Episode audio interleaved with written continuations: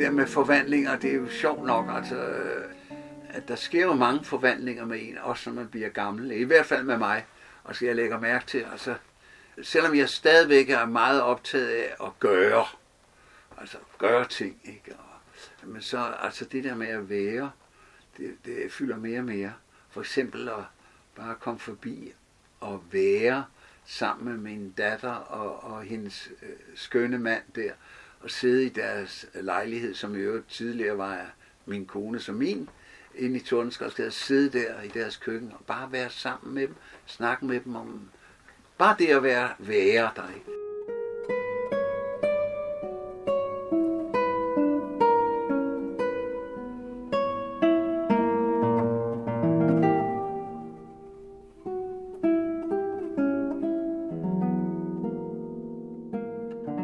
Det der med om morgenen, nu har jeg sådan en lille tagterrasse, der har jeg, ligesom du har nogle, nogle planter øh, og sådan noget, der, og jeg går ud og snakker med, med roserne og kratter lidt i jorden omkring den der rhododendron, jeg har og sådan noget, og, sådan, og ser, hvordan det går, og så glæder mig til, og sådan og vander dem, og, og snakker lidt til dem, og sådan. Altså, at det pludselig er blevet, altså det her, som jo en er noget meget stille, at det giver mig en dyb, stille, ægte glæde.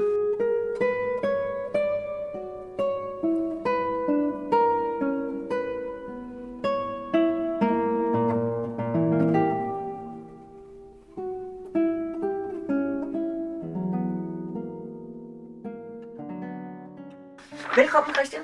Tusind tak. Christian Kronmann, født 1939. Du er gadedigter og lyriker, Ja. men du er også meget andet end det. Ja. Og øh, det skal vi høre om i dag, hvor vi følger i dine fodspor. Og vi starter sammen med dig ude på Assistens Kirkegård.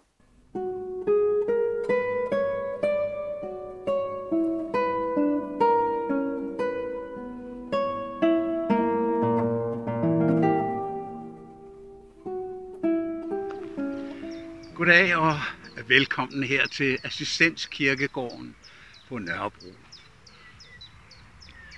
Og den her kirkegård, den var, da den blev anlagt i 1760, det var så en lille afdeling helt derude ved Kapelvej. Senere viste det sig at være en stor succes, men der var det ikke nogen succes. Det han hed faktisk Fattigkirkegården uden for Nørreport i mange år. Men øh, som med et slag, så bliver det pludselig stedet, hvor man skal begraves, hvis man er noget ved musikken. Det bliver mundant at ende sit livs rejse herude på assistens.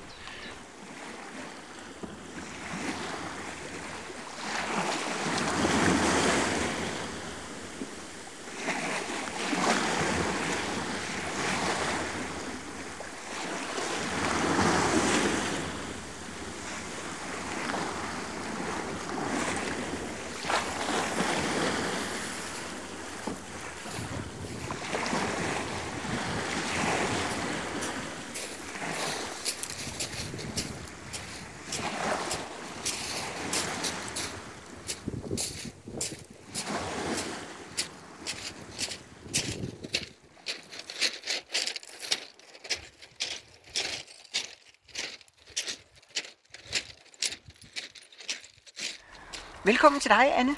Tak. Vi sidder ude i min kolonihave, og det er meningen, at vi skal tage en øh, vandring i dag. Vi skal vandre med dig tilbage af nogle stier, som du har tilbagelagt. Men vi skal også vandre igennem de tekster, som du allerede har skrevet. Du har skrevet to romaner. På den vandring, der håber jeg, at vi til sidst kommer frem til den tekst, som du arbejder på i øjeblikket. Ja. Hvad var det første, vi hørte? Det er sådan, at jeg øh, er vokset op i en lille landsby oppe i Nordvestjylland, der hedder Klint. Det startede egentlig med, at vi var øh, sådan nogle sommerhusgæster fra København, som, hvor mine forældre blev så forelskede i det der landskab, at de byggede et sommerhus, og så var vi nogle af dem, der altid skulle derop hver evig eneste weekend og sådan noget. Og til sidst så endte det med, at mine forældre besluttede, at det var en god idé at flytte helt permanent derop. Så jeg har haft mine formative år, kan man sige, oppe i, i den her lille landsby, som ligger i et istidslandskab, som Odsad jo er kendt for. det landskab, det er simpelthen sådan en indre tilstand for mig. Så jeg her mange år efter har fået sådan et behov for at vende tilbage og foretage sådan en rituel vandring, kalder jeg det. Så det er altid den samme rute, jeg er nødt til at gå, når jeg tager derop. Det er sådan en rute, der går fra landsbyen og op forbi vores gamle sommerhus, og så går den af en skovsti ned til sådan et dybere liggende område, hvor at jeg så i natbog har placeret hovedpersonen i et hus, der ligger der. Og når man går videre af skovstien, så bliver det her istidslandskab også rigtig tydeligt på den ene side, og når man går lidt længere frem, så kan man se skoven. Og der ligger så et andet hus, som er rigtig vigtigt i natbog, for en af de andre bærende personer, en ældre kvinde, der hedder Marie, hun bor i det her skovløberhus. Lige der, hvor det hus ligger, som faktisk ikke ligger der mere, og det blev jeg rigtig ked af, da jeg opdagede. Øh, der var jeg lige blevet færdig med at skrive natbog. Og så kom jeg derud og gik den her tur og opdagede, at det hus var blevet revet ned. Så blev jeg helt ulykkelig. Men så blev jeg samtidig rigtig lykkelig over, at jeg ligesom havde bevaret det ved at skrive det ind i, i bog.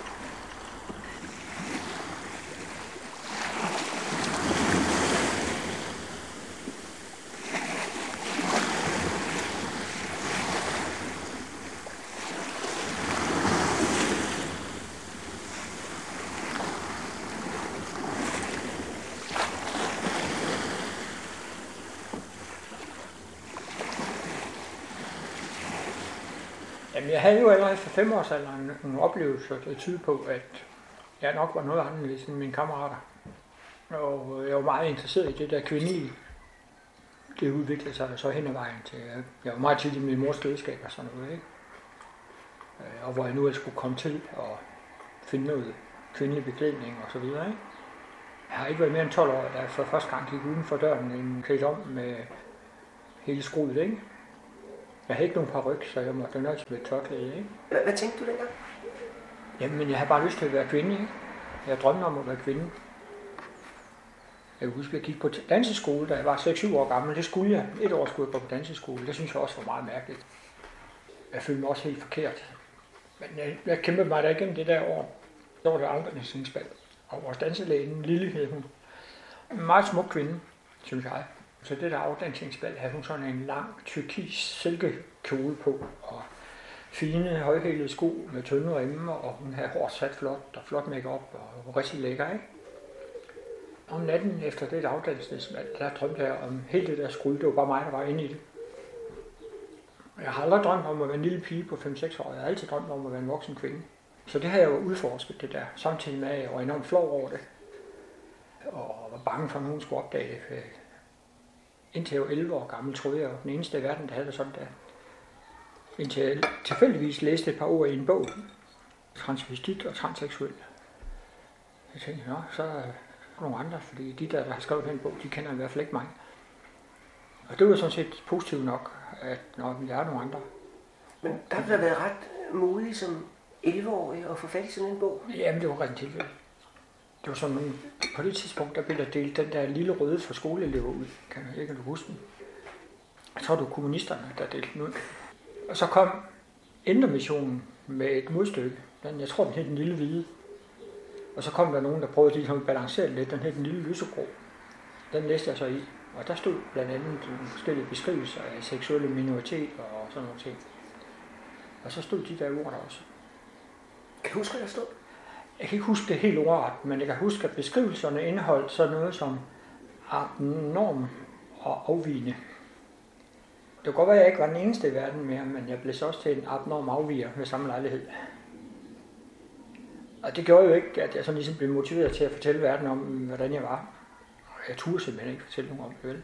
Jeg var, jeg var simpelthen bange for, at jeg blev indlagt på et eller andet hospital. Man talte jo meget om Tangvej 2 i Ribe, det var Koldbølfabrikken dengang, ikke? Eller Sprangsbjerg Hospital i Esbjerg, ikke? Øh, psykiatrisk afdeling, ikke? Fordi der var, der sad en af mine fastere en gang imellem, fordi hun var det, man i dag kalder bipolar, men, med nu depressiv, ikke? Så jeg skulle ikke have tænkt noget. Og jeg troede også et eller andet sted, ah, det forsvinder, når jeg finder en pige, ikke? Så, så, så bliver det hende, der er vigtigt, ikke? Og, og så fandt jeg så også en pige, og så jeg vil sige, det forsvandt, men jeg trådte noget i baggrunden i omkring et par uger. og så bliver jeg jo nødt til at erkende, at det her kan vende. Det må du finde ud af at leve med, fordi det, det forsvinder ikke.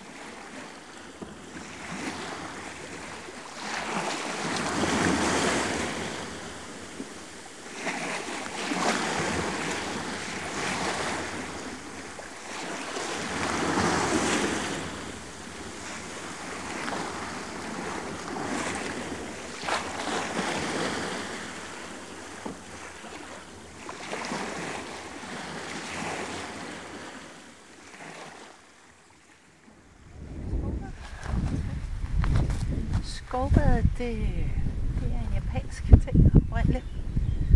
Skovbadet, det er opstået, fordi der var en masse mennesker i Japan, som blev simpelthen døde af stress i 80'erne. Og man havde i forvejen sådan en tradition for at gå ud og bruge skoven og naturen sådan til spirituelle formål i Japan.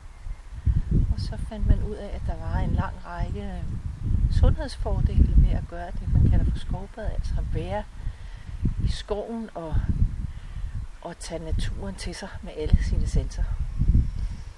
Øh, og det er der forsket i, at det både er godt for ens blodtryk og for ens udskillelse af det stresshormon, der hedder kortisol, det falder i skoven på den her måde, og øh, man får en bedre søvn.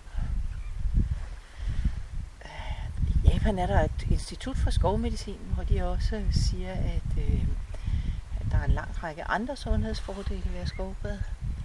Ens mentale helbred har det bedre. Det helbreder ikke alvorlige mentale sygdomme, men det gør det lidt lettere at komme sig, og det gør, at det bliver knap så alvorligt. Og øh, så har man i kroppen noget, der hedder natural killer cells, og de, de, de slår ihjel. Det er de kraftceller, som vi alle sammen, mm, som opstår i vores allesammens kroppe nogle gange. Og øh, når man kan styrke dem, så, øh, så er ens risiko for at få kræft jo væsentligt reduceret. Og skovbadning er en af de ting, som ser ud til, eller det ser ud til, at det faktisk øh, øger ens antal af de her killer cells, så man har væsentligt lavere risiko for at få kræft, hvis man skovbader jævnligt. Hvad man også siger, man ved i Japan, det er, at øh, ens stressniveau i det hele taget falder betydeligt, og at mennesker, som er ramt af stress, øh, der kan det være en væsentlig øh, del af deres øh, recovery, altså deres, øh, hvad skal man sige, deres komme tilbage, at de, øh, og helbredelse, at de skovbader. Og når jeg siger, når man siger Japan, så er det fordi, øh, selvom det er et medicinsk fakultet i Japan, man undersøger de her ting på, så er det ikke sådan, at man bare synes i Vesten, at så er det der i orden. Man vil da, man vil da også helst selv undersøge i Vesten, om man nu også synes, at det er de rigtige kontrollerede forsøg, de har lavet. Det er der også arbejde i gang med.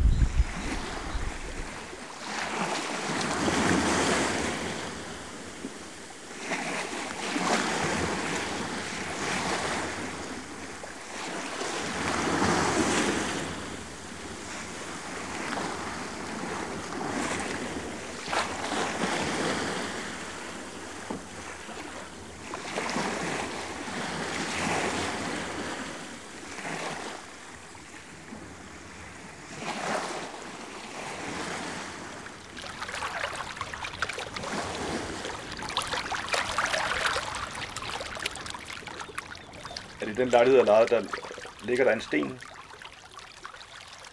som de faktisk tror er sådan nogle, øh, et heldigt sted for hulterne. Det var ovenikøbet sådan, at de fik en ud, som vist kan tale med, øh, med de her hulter. Så langt var de i, øh, i deres hvad det, overbevisninger og noget. Det vil sige, at hver eneste gravkomaskine, der ligesom skulle grave den der sten væk, øh, gik i stykker. Og da, da de så fik en større gravko til ligesom at øh, tage over, så gik den i stykker på vejen. Ejeren af huset fortalte, at øh, da hans datter havde fødselsdag, havde ligesom lavet sådan en lille øh, orienteringsløb, og så havde han gemt noget slik på den der sten, som han havde taget med fra Tyskland. Og da de der piger fra klassen, jeg tror det var måske var 3. eller 4. klasse, da de så fik at vide, at, at det var hulternes, så turde de faktisk ikke tage det. Da han så endte med at sige, at det var noget, han havde taget med fra Tyskland, så, så spiste de det. Men det viser bare, at det er ikke kun den gamle generation, som, som tror på de ting. Men jeg ved også godt, at der er mange islændinge, der er irriteret over, at, at man ligesom gentager de her myter. Og, fordi det kan også se som en... Altså som det, nu er med, altså en gør en grin med. Men hvis det er det, der ligesom lever og, og som er til stede i folk, så er det jo en realitet jo. Selvom det Ja, og man kan, jo, man kan jo godt forstå det, når man, når man ser på, på landskabet deroppe, og specielt i tåge eller mørke. Altså. De fremstår levende, altså det er sådan, Er det vindens øh, tuden, eller er det... Jamen, det er bare... De lave formationer, der er, har jo... I ret mange af dem har de karakter i et eller andet menneskeligt. Eller, eller der er nogle former, der ret præcist kunne ligne noget. Så når togen og mørke ligesom pakker det ind og selv flimmer lidt.